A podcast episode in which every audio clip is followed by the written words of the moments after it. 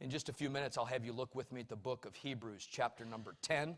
So you can go ahead and get your Bible or your iPhone or your tablet, whatever you're using to access the scripture, and you can turn to Hebrews chapter number 10. If I was to say this morning a three letter acronym that defines who all of us are, it would simply be DNA. DNA is the fundamental and distinctive characteristics or qualities of someone or something. It's obvious. We all are made up of DNA. It's fundamental to our makeup. It's distinctive in its characteristics. Each of us are unique from one another, even the most alike. Twins, triplets, identical twins still have their own DNA. He, to many, is one of the lesser known writing prophets. His name is Habakkuk. Now, how many of you have ever heard of Habakkuk? Habakkuk is in that part of the Bible that sometimes we skip over to get to the New Testament, but it is there. It's a small book. It is uh, just nestled between the book of Nahum and the other prophetic writing of Zephaniah. It's only three chapters long. It's not a long book at all. You can read it in one sitting. And yet, it is from Habakkuk and then from New Testament scripture as well that I wish to lift a sermon that I will preach to this wonderful church on the DNA of faith. The DNA of faith.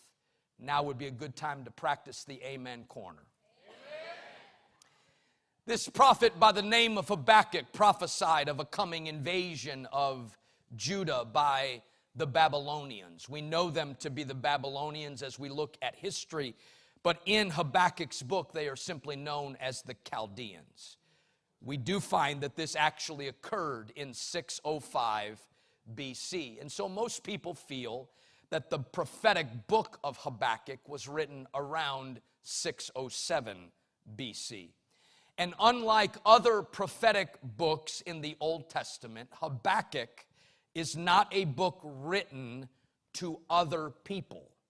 Most every other prophet's book is written to a group of people, but Habakkuk's is not like that. It is rather written to God Himself. A prophet putting pen to paper or giving words to be recorded, and it is a cry of a prophet to his God. We open up the book of Habakkuk in the first chapter, and we only get to the second verse before we hear the cry of a heart. O Lord, how long shall I cry, and you will not hear? Even cry out to you violence, and you will not save.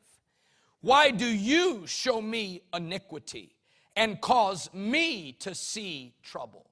for plundering and violence are before me. There is strife and contention arises.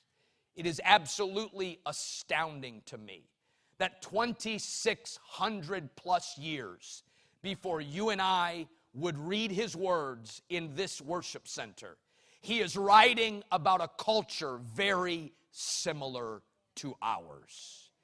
He said, I am surrounded by violence, plundering, and strife, people at each other, full of contention. And it was according to Habakkuk that he made these very poignant observations. He said, Judgment is not going forth. It seems as if evil is winning. He went on to declare that the enemy coming against the people of God is a bitter and a dreadful nation. It gets so desperate in Habakkuk's heart that he asks, O Lord my God, are you not from everlasting? Can you hear the cry of the heart of Habakkuk, the anguish in this prophet's spirit? O Lord, are you not from everlasting? Are you not on duty? Are you not listening? Are you not aware? he begins to question things like, Lord, why do you permit wickedness to continue even affecting your people? Lord, you it's, it's strange to me, God, because you are using wicked people to punish those who seem to be righteous. I just don't understand it. It boils up in his spirit until we get to the third chapter and the second verse when this wonderful man of God prays a desperate prayer Oh Lord, revive your work in the midst of the years. In the midst of the years, make it known. In wrath, remember mercy. Can you hear it right now? Can you hear a prophet surrounded by violence, surrounded by strife, surrounded by contention, who is desperately calling out, God, we need you to revive something right now. We need you to bring something to life in this time right now, in the midst of the years, right now, where we are at in our reality. Make it known. And God, I remind you of your mercy. I remind you that your mercy endures forever. You're going to be upset for a while and wink at ignorance once, but you are a merciful God. I'm asking you to show up in your mercy, minister in your mercy, come down in the midst of our reality right now. Now, it is at this point that we will seemingly make a hard right turn into the New Testament book of Hebrews. It will perhaps seem disjointed to leave Habakkuk in his anguish and turn right into the book of Hebrews. People who for generations had been dutifully keeping the law of Moses, but now through Jesus Christ and his atoning death on Calvary are learning to lean into God's grace living not simply by rote repetition of some sacrificial system, but rather living by something so much stronger. Would you look at what the Hebrew writer says? Paul writing to the Hebrews in chapter 10 and verse 36 For you have need of endurance, so that after you have done the will of God, you may receive the promise. Now, I'm the kind of guy, you have to understand how my brain works, which is a little unusual at times, but I'm just thankful it still works. But every time I see words like the promise, it kind of jumps off the page at me. And I start thinking, where is the promise? What is the promise? You know, God doesn't just arbitrarily say to someone, write down the word promise, and you know, it's kind of like pinky promise, or you know, whatever promises you made as a child, or I promise I won't raise taxes, or something foolish like that. What's the promise? Because Paul says you need endurance, people of God. You've done the will of God, but you need endurance if you're going to receive the promise. And I got to looking at it and studying it and researching it. And the promise that Paul is referring to in Hebrews 10 is a direct reference to what God spoke to Habakkuk in his prophetic writing. He said, You need endurance so that after you have done the will of God, you may receive the promise. And it is in the next two verses that we see a direct mention of what God told Habakkuk many years before when he was surrounded by contention and he was surrounded by violence and strife when he said this For yet a little while, and he who is coming will come, and he will not tarry. Now the just shall live by faith. But if anyone draws back, my soul has no pleasure in him. Verse 39 But we are not of those who draw back to perdition. That means eternal punishment or damnation, but of those who believe to the saving of the soul. Now, if you understand the Bible, you will come to find that verses and chapters were entered into Scripture many, many years after it was originally given. And so we may put a period at the end of verse 39 and say, well, that's the end of that chapter, new subject in chapter number 11. It's actually the same subject. Because the 11th chapter opens up in verse number 1 Now faith is the substance of things hoped for, the evidence of things that are not seen. Let me tell you the battle that's going on in the world today. It is not a battle simply for flesh and blood, but it is a battle for our faith. What the enemy is attacking more than ever before is not flesh and blood, but he's attacking our faith. We look around and we see contention and strife and violence. And we may lift up our voice like Habakkuk and say, Oh Lord, today would be a great day for the rapture. I'm ready to get up out of this place. Are you even listening to the cry of your people? There is one remedy when we are overwhelmed by contention and overwhelmed by strife in our culture, and that is to anchor our faith to something that is stronger than we are. Oh, I'm going to declare it. I'm going to speak it over this congregation. I will not let go of my faith. I will not let go of my faith. I will not let go of my faith. I anchor to God. Can you say amen? Now, this is such a crucial truth that we must understand this morning. Everybody, listen. I'm not going to preach a long time, I don't think, but please resist the urge to be distracted right now. If we choose Christ, the very Christian life itself, which is denying my way and following Jesus, listen, is rooted in me not having all the answers.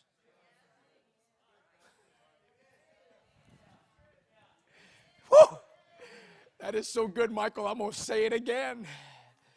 The Christian life in its essence, living for Him, walking after His way, following His word, is rooted in me not having all the answers.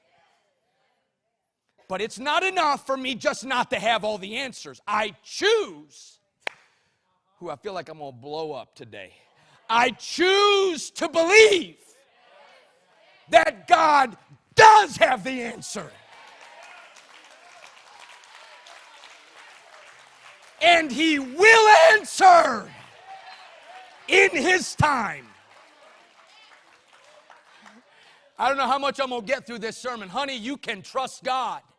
I may not have the answer. You may not have the answer. Your best friend may not have the answer. Social media won't have the answer. A book won't have the answer. But there is a God that has the answer.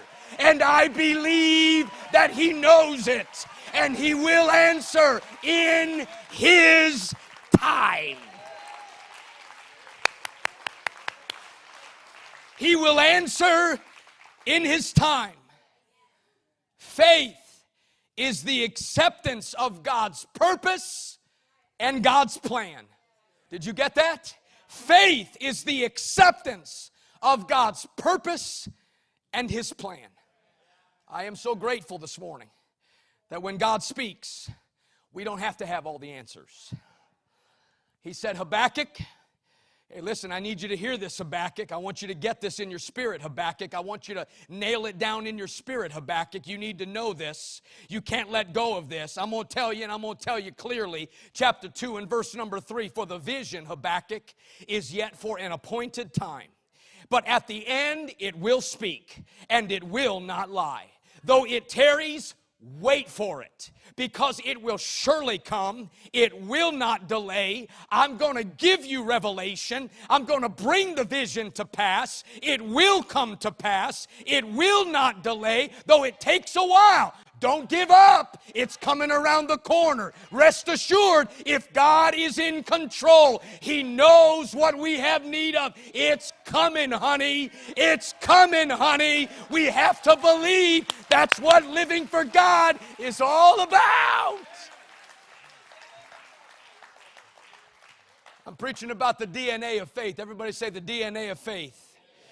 Numbers 23 God is not a man that he should lie, nor a son of man that he should repent.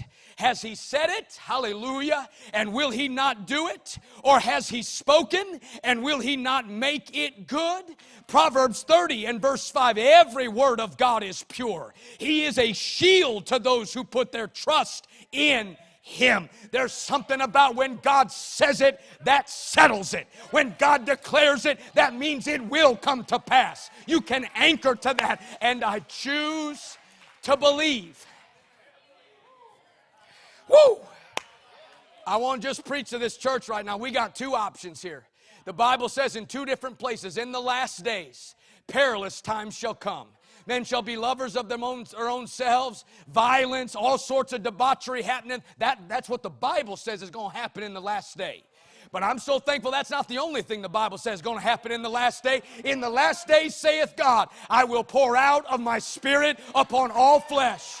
And your sons and your daughters are going to prophesy. And your old men are going to dream dreams. And your young men are going to see visions. That means in the last days, Brother Andre, it's going to get good in revival. It's going to get good in outpouring. There is coming a tidal wave of anointing. Woo! I believe it. I believe it. I believe it. I'm going to act like I believe it. I'm going to plan like I believe it. I'm going to plan like I trust in that. It's faith. It's the acceptance of God's purpose and God's plan. According to the Sermon on the Mount in Matthew chapter 4, when he was tempted by the devil, Jesus declared the words revealed to Moses in Deuteronomy chapter 8 and verse 3 Man does not live by bread alone, but by every word which proceeds out of the mouth of God. This is a direct reference to manna in the Old Testament falling from heaven. We don't have anything to eat, and God miraculously said, I'll let manna, I'll let seeds fall to the ground. You can take that manna and make bread. I'm going to give you heavenly nutrition. I'm going to give you something from heaven that you couldn't do on your own ability, and you're going to be able to live because of that manna, that word, that sustenance that I bring from heaven. Oh, I feel like preaching. I felt like preaching all morning. Let me tell you something. When we get in the middle of a mess, sometimes the last thing we need to do is call a little huddle and talk about it amongst our friends. Last thing we need to do is get on that telephone and, whoo, let me tell you, honey, what's going on in my life. My back has been hurting for three weeks straight. I'm not saying we shouldn't be upset when our back is hurting for three weeks straight. But let me tell you something that kind of bread is only going to supply right now. We don't live by that kind of bread alone. We live by the bread that comes from the Word of God's mouth. What does God's Word say about my healing? What does God's Word say about my. What does God's Word say about my children? What does God's Word say about prodigals coming back home? What does God's Word say about young people and young adults? What does God's Word say? I can live by that Word. I can live by that word. Praise God. Slap someone and say amen or oh me, one of the two. Habakkuk, the vision is for an appointed time, but mark it down, prophet. It's going to come to pass. You'll see clear at the appointed time. God will speak and he will not lie. Though it seems the answer is taking a while, wait for it. It will surely come, it will not delay. If you're waiting for God to speak to you, He's speaking right now, brothers and sisters. If you have heard God say He's going to do something, wait for it. Hang in there. Batten down the hatches. Square your shoulders back. Wait for it. It might seem like it's taken a while, but it will come. Faith says God's got it and He has a plan. Faith says God's in control and He will bring it to pass.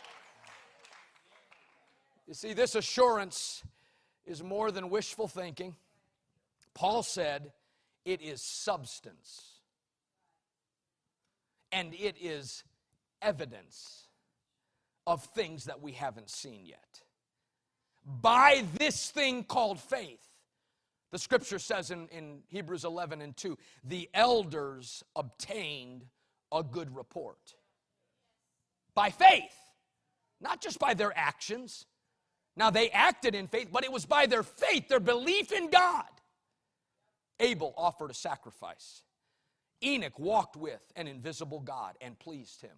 Noah built an ark. Sarah, through the faith that she had, had a baby in old age, and this was her testimony. She judged him faithful who promised from heaven. Abraham heard God say, Get up and head out to a land that I will show you. His faith in God was all he needed. And the scripture says it was accounted to him for righteousness. The elders obtained a good report because of their faith. Do you know what qualifies you and me for having a good report card today before God? Our faith. Our belief that He is and that He is a rewarder of them that diligently seek Him. That is the faith that gives us that good report. Amen? Amen? Praise God. Now, I want to just help us before I, I quit today. I want, I, I want to help us with two very simple things. But I think it's going to it's going to find a landing place. Here we go. Number one. Everybody put one finger up, say number one. Everyone has been given a measure of faith. I wish there was a way. It's not possible, but I wish there was a way that I could set this pulpit up in front of each of you right now. Brody, measure of faith. Liam, measure of faith. Corey, measure of faith. Brother Shirley, measure of faith. I had someone tell me one time, they said, Man, Pastor, when you were preaching, I felt like the pulpit was set, set up right in front of me. You were just preaching to me. Now, now you know the dream that I have. I'd like to set it up right in front of each of you. and I want you to get this. If you're 12, you've been given a measure of faith. If you're a chronic backslider, you have a measure of faith. If you are a seasoned saint serving the Lord for decades, you have a measure of faith. To every person has been given a measure of faith. Romans chapter 12 and verse 3 For I say, through the grace given to me, to everyone who is among you, not to think of himself more highly than he ought to think, but to think soberly, as God has dealt to each one of us a measure of faith. You have today what is necessary to hang on.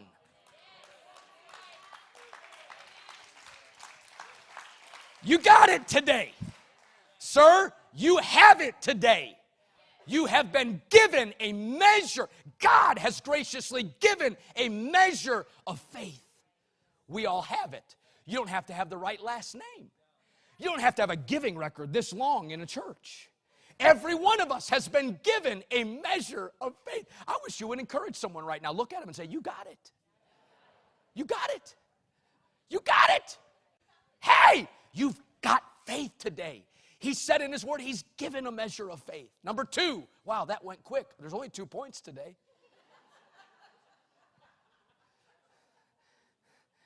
By the way, we were at camp meeting. Darren, I'm going to tell on you. We were at camp meeting, and Brother Jimmy Tony preached on the four hallelujahs. Brother Darren texted me after the camp meeting service and said, That's a four point sermon, Pastor. Those are good too. Well, you know what? I've been in church work long enough to know most people in the church come on Sunday hoping instead of four, it's two. Because there's a pot roast in the crock pot we got to get to, Pastor. He's given to everyone a measure of faith. Number two, faith is meant to be exercised.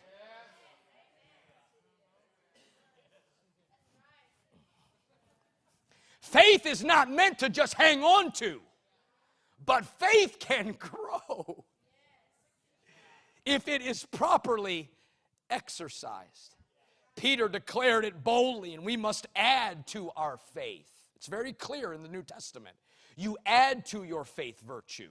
You do something with faith. James wrote in his New Testament book in James 2 and 17 and said, Faith by itself, if it does not have works, is dead. You got to do something with your faith. Faith is not a mental assent, but it's a belief in God and His Word enough to act on it. Thank you, Brother Zach, for that hand wave back there. I was praying in the early years of our church, and at that time, we hadn't seen in my estimation, a lot of people water baptized. And I, I, I, look in scripture and see that you're supposed to go into all the world and preach and baptize. So I felt like that's part of what we're supposed to be doing is teaching people to the point that they're ready for baptism. And so our, our waters of baptism hadn't been troubled as far as I was concerned enough. And I was kind of crying and bemoaning it to the Lord. Lord, we need more people baptized. We got to have more people baptized at this church. And the Lord spoke to me. Ooh, it's powerful. Now, he may speak to you in some dramatic way all the time. And if he does, I'm jealous. Man, I'd like to hear it sometime. You know, if he shows up and the first half is in another language and then he writes the second half on the wall and sends an angel to interpret a word. I got friends, I got a lot of friends that, man, when God speaks, at least they tell, tell it like this God's dramatic. He's always waking them up in the middle of the night. God just lets me sleep.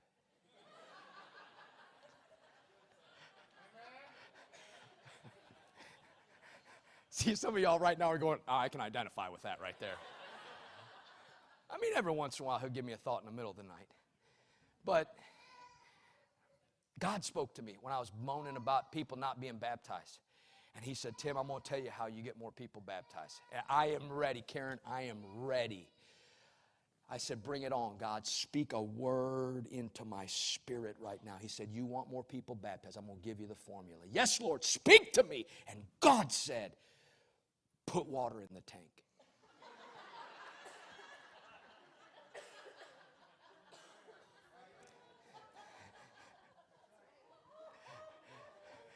Now, see, some of you are waiting for the rest of that sentence. That's it, period. That's just all he said to me.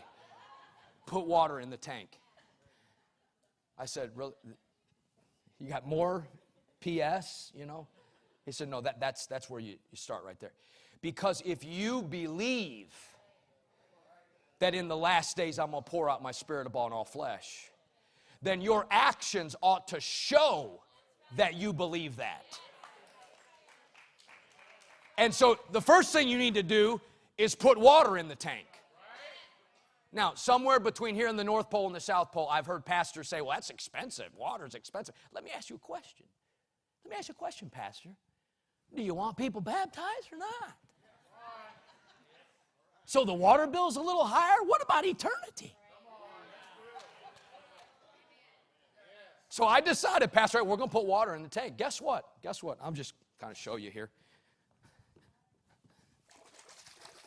There's water. You say, well, why is there water? There's water because this is a church and they got a baptistry. You're supposed to have water. No, no. We'll have water in the tank because I believe that what God says. Time out. I got to run. Sorry. I got to run in anticipation. I believe, young people, that there's going to be a lot of teenagers baptized in that tank. I believe, elders, there's going to be a lot of elders baptized in that tank. I believe, so I obey, I act. I'm talking about the DNA of faith. We exercise our faith. You want faith to grow? Exercise that faith. Act upon that. Amen. We walk by faith. We live by faith. We pray in faith. We trust in God by faith we exercise our faith. Brother Dennis, you can come to the keyboard and play something. I'll finish with this in Matthew chapter number 14.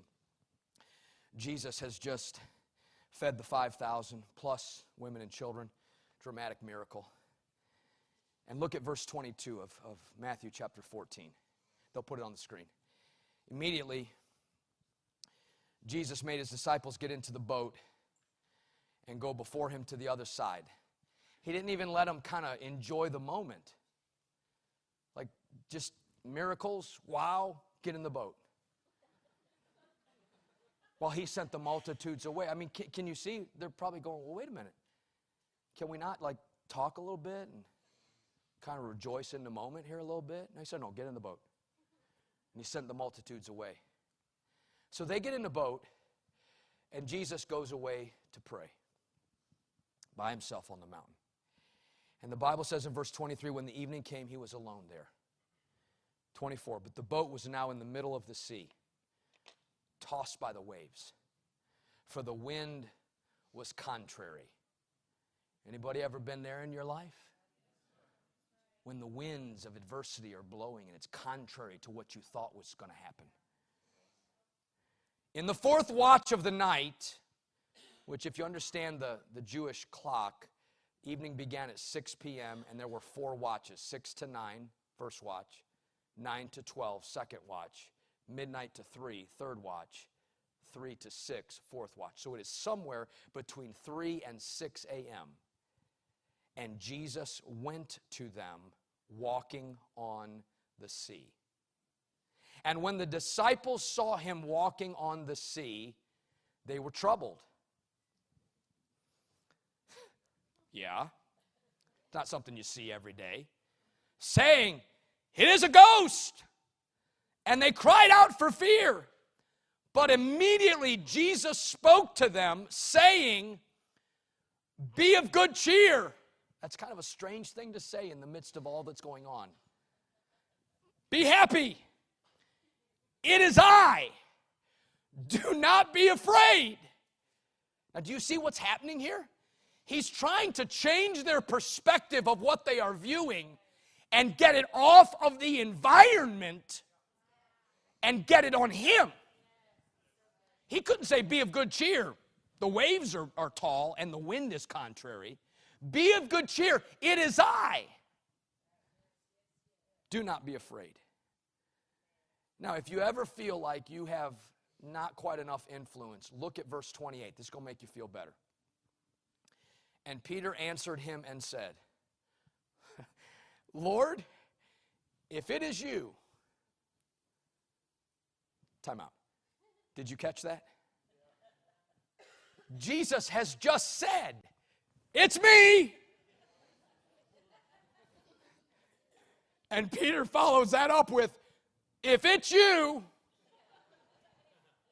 I'm gonna wait for some of y'all to catch up right now. The miracle worker is walking on the water. Hey, it's Jesus.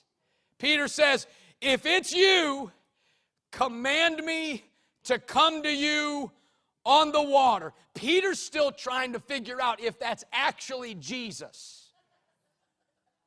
I don't know if my faith is enough to believe that he is who he says he is. And the only way I'm going to know that he is who he says he is is if he asks me to obey him. If that's you, Jesus, bid me come onto the water to you. And I can see all the other disciples saying, Do what? Bid you come on the water? Who do you think you are? And Jesus gives a one word command Come!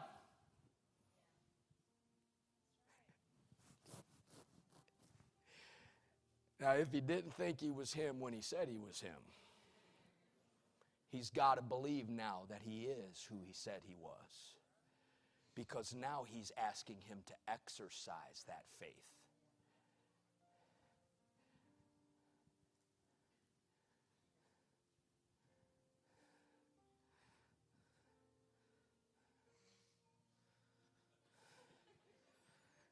Kind of like that guy, Nik Wallenda. but he didn't have a bar. He's walking on the water. But you know what? I had an aha moment. Peter didn't actually walk on water. Well, yeah, he did. But he walked on faith. you are who you say you are. And I'm going to show it by my actions. I'm getting a hold of this thing called faith. And it can help me go places I never thought I could ever go. Brothers and sisters, if you and I'll catch this today, this can revolutionize our life. The DNA of faith. I want you to stand with me, please. Whew, goodness, I feel the presence of the Lord in here. Praise God. Can I, can I have the privilege of praying over everybody in this house? Whether you're a guest, a member, you come here a long time, this is your first time here you coming forward and us praying together doesn't mean anything other than you're just saying, hey, I'm willing to pray together. Can I ask you just to come from the risers, from the sections? Would you come and just fill up this altar here right now? Come on. Come on, fill up this altar. Come on, members, guests, first time guests, guests of families, come on and join us right here. Would you do that? Can you come with me? Can I pray over you today? Praise God. Come on, just step out from where you are. Just step out from where you are. Praise God.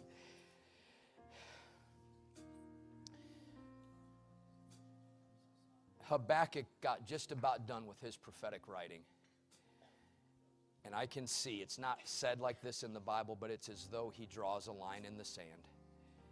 He's surrounded by strife and contention and trouble He thinks that deliverance is not coming. But he finally gets it through his head that it's a walk of faith.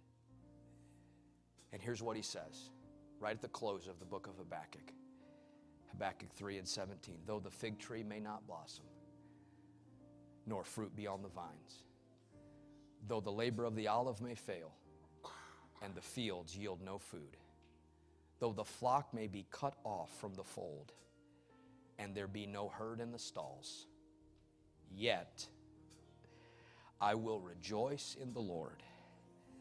I will joy in the God of my salvation. He said, Salvation hasn't come yet, but I'm going to joy in the fact salvation is coming. It's coming. The Lord God is my strength. He will make my feet like deer's feet and he will make me walk on my high hills. New Life Church, when we don't have the answers, we know the one who does have the answers. When we can't see the way, I know the one who declared that he is the way. He doesn't just know what the way is, he is the way. Sometimes worship is the greatest act of faith. Oh, yes, it is.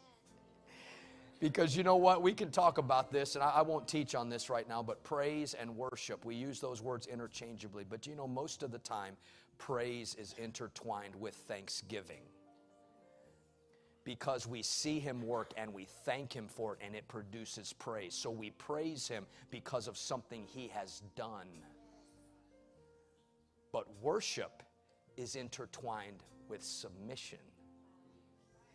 And we worship Him for who He is. Are you getting this right now?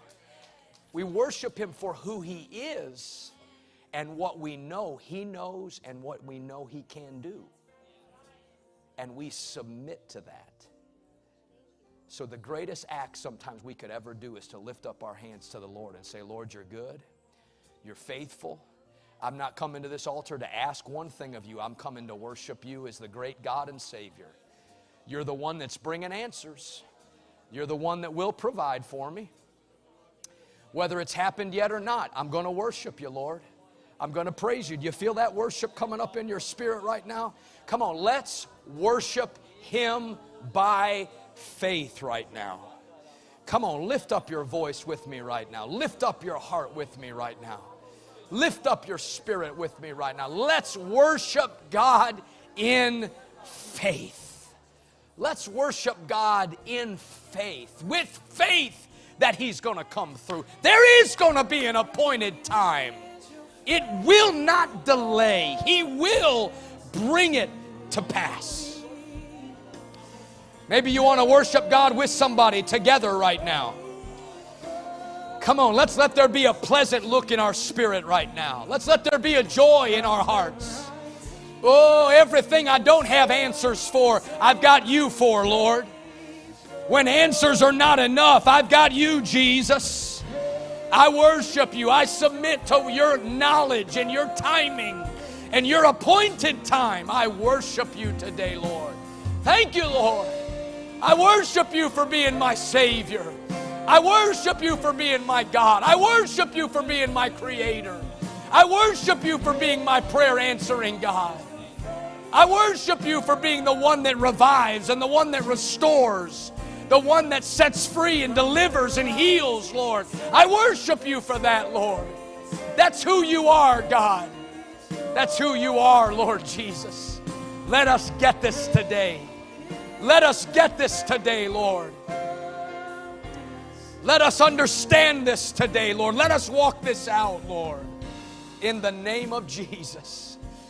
In the name of Jesus. Thank you, Lord, for the measure of faith you've given to us. Let us exercise that faith this week, Lord. Let us act on that faith. Let us walk in faith, Lord. Let us worship. God, I pray that somebody's prayer life will change this week to where it won't be begging anymore, but it'll be praising and worshiping you. Woo! Worshiping you in advance, Lord.